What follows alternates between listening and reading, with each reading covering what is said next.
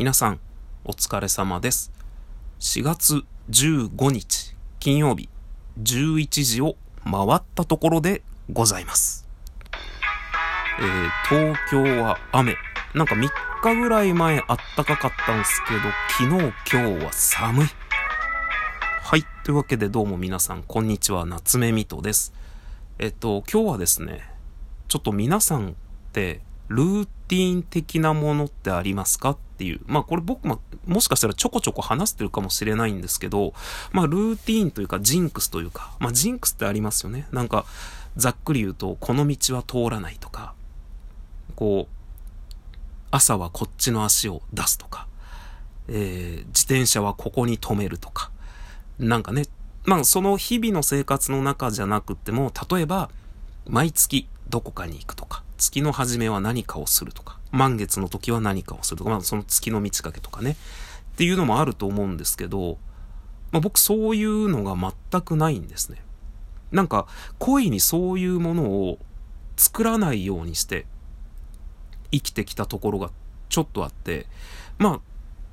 これちょっとルーティーンとジンクスの話がごっちゃになっちゃってるんですけど、ジンクスに関してですね、そういうものをあえて作らないように。でそれはなぜかというと、僕は結構心がそんなに強くないので、強くないからこそジンクスを自分の中に作ってしまうと、それに頼ってしまう。でしかもそれができなかった時にものすごく後悔して、その日が多分ずーんと暗くなってるっていうのがあるんですよ。その自分で決めたジンクスというものに自分が縛られて苦しくなるっていうのが分かっていたので、だからもう気にしない。何があっても、例えば今日めちゃくちゃいいことがあった、もしかしてあれかなみたいなとか、今日すごい辛いことがあった、もしかしてあれのせいかなみたいな、なんかそういうジンクス的なものって本当にね、自分を縛るものに、自分で自分の首を絞めるって言っちゃうとあれなんですけど、だからそのジンクスをね、作らないように僕は生きてきてて、でそれの延長線にあるのがちょっと僕の中でルーティーンのようなものがあるんですよね。ルーティーンとジンクスは違うと思うんですけど、全然違うんですけど、なんかこれをやらないと気が済まないとか、これはもう自分の決めたルールみたいな、日々やること、毎週やること、月やることみたいなことを決めてしまうと、ちょっと首が絞まるなっていうのと、なんていうか、それをしなくてもなんとかやっていきたいな、なんかうまく言えないんですけどね。もうその僕の中でルーティーンってどちらかっていうと、メンタル、気持ちの問題よりは体の問題のような気がするんですよね。ルーティーン、朝これをす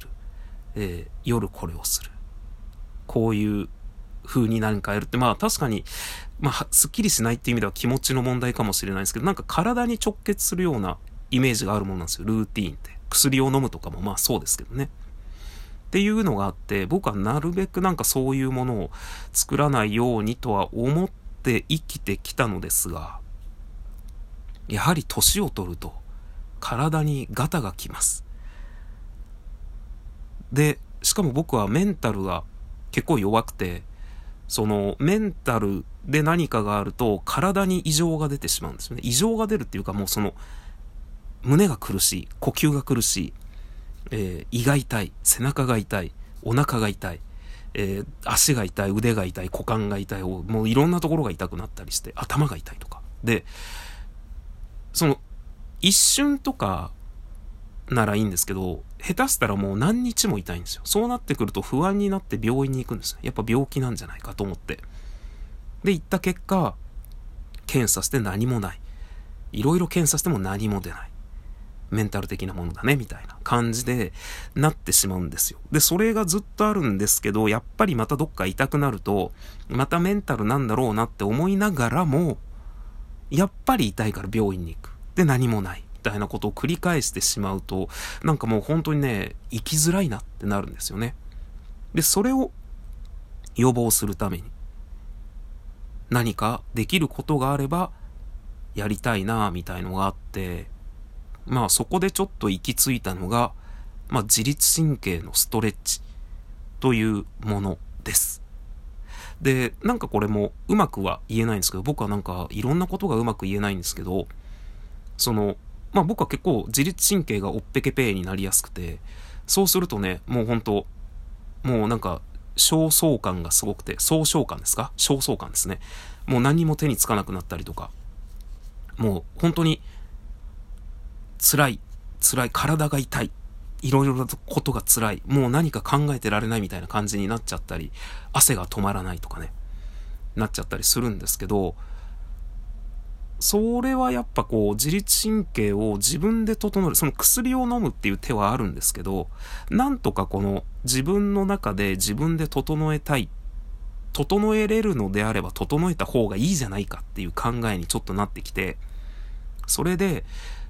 日々のルーティンまではいかないんですけど、ちょっとすっきりしないな、ちょっとなんかもやかかってるな、なんか気持ちにとか、なんかそういう日は自律神経のストレッチをするようになりました。で、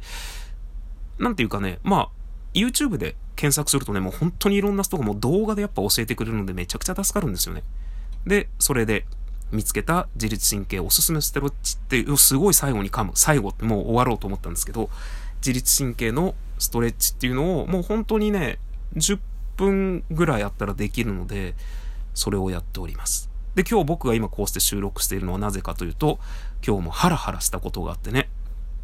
で、僕の場合はなんかこうハラハラしたことがあって、それが解決しても、皆さんどういうパターンか分かんないですけど、例えばすごいストレスを受けました。で、それはもう解決しましたってなっても、大体帰ってから体に出ちゃうんです。もう苦しい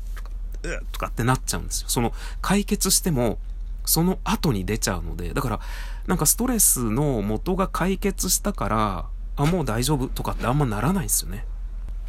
っていうですね、とても難儀な体をしておりますので、でも今日もですね、ちょっとストレスがキュッてかかって、キュッてかかったなっていう実感はあったんですよ。で、それが解決したんですけど、やっぱりこう帰ってきたら、もう不安感に押しつぶされそうになって、胸がどんどん苦しくなるみたいな、そんな感じになってしまったので、私はもうお風呂に入ってまず一旦ちょっとね、落ち着く。で、こう自律神経のストレッチをしてやって、自分のこの思考の整理のためにこうして収録をさせていただいておる次第でございます。それでは皆さんも健やかにお過ごしください。なんかね、健やかにっていい言葉ですよね。それでは健やかに良い夜を、良い一日をお過ごしください。さようなら。また次回。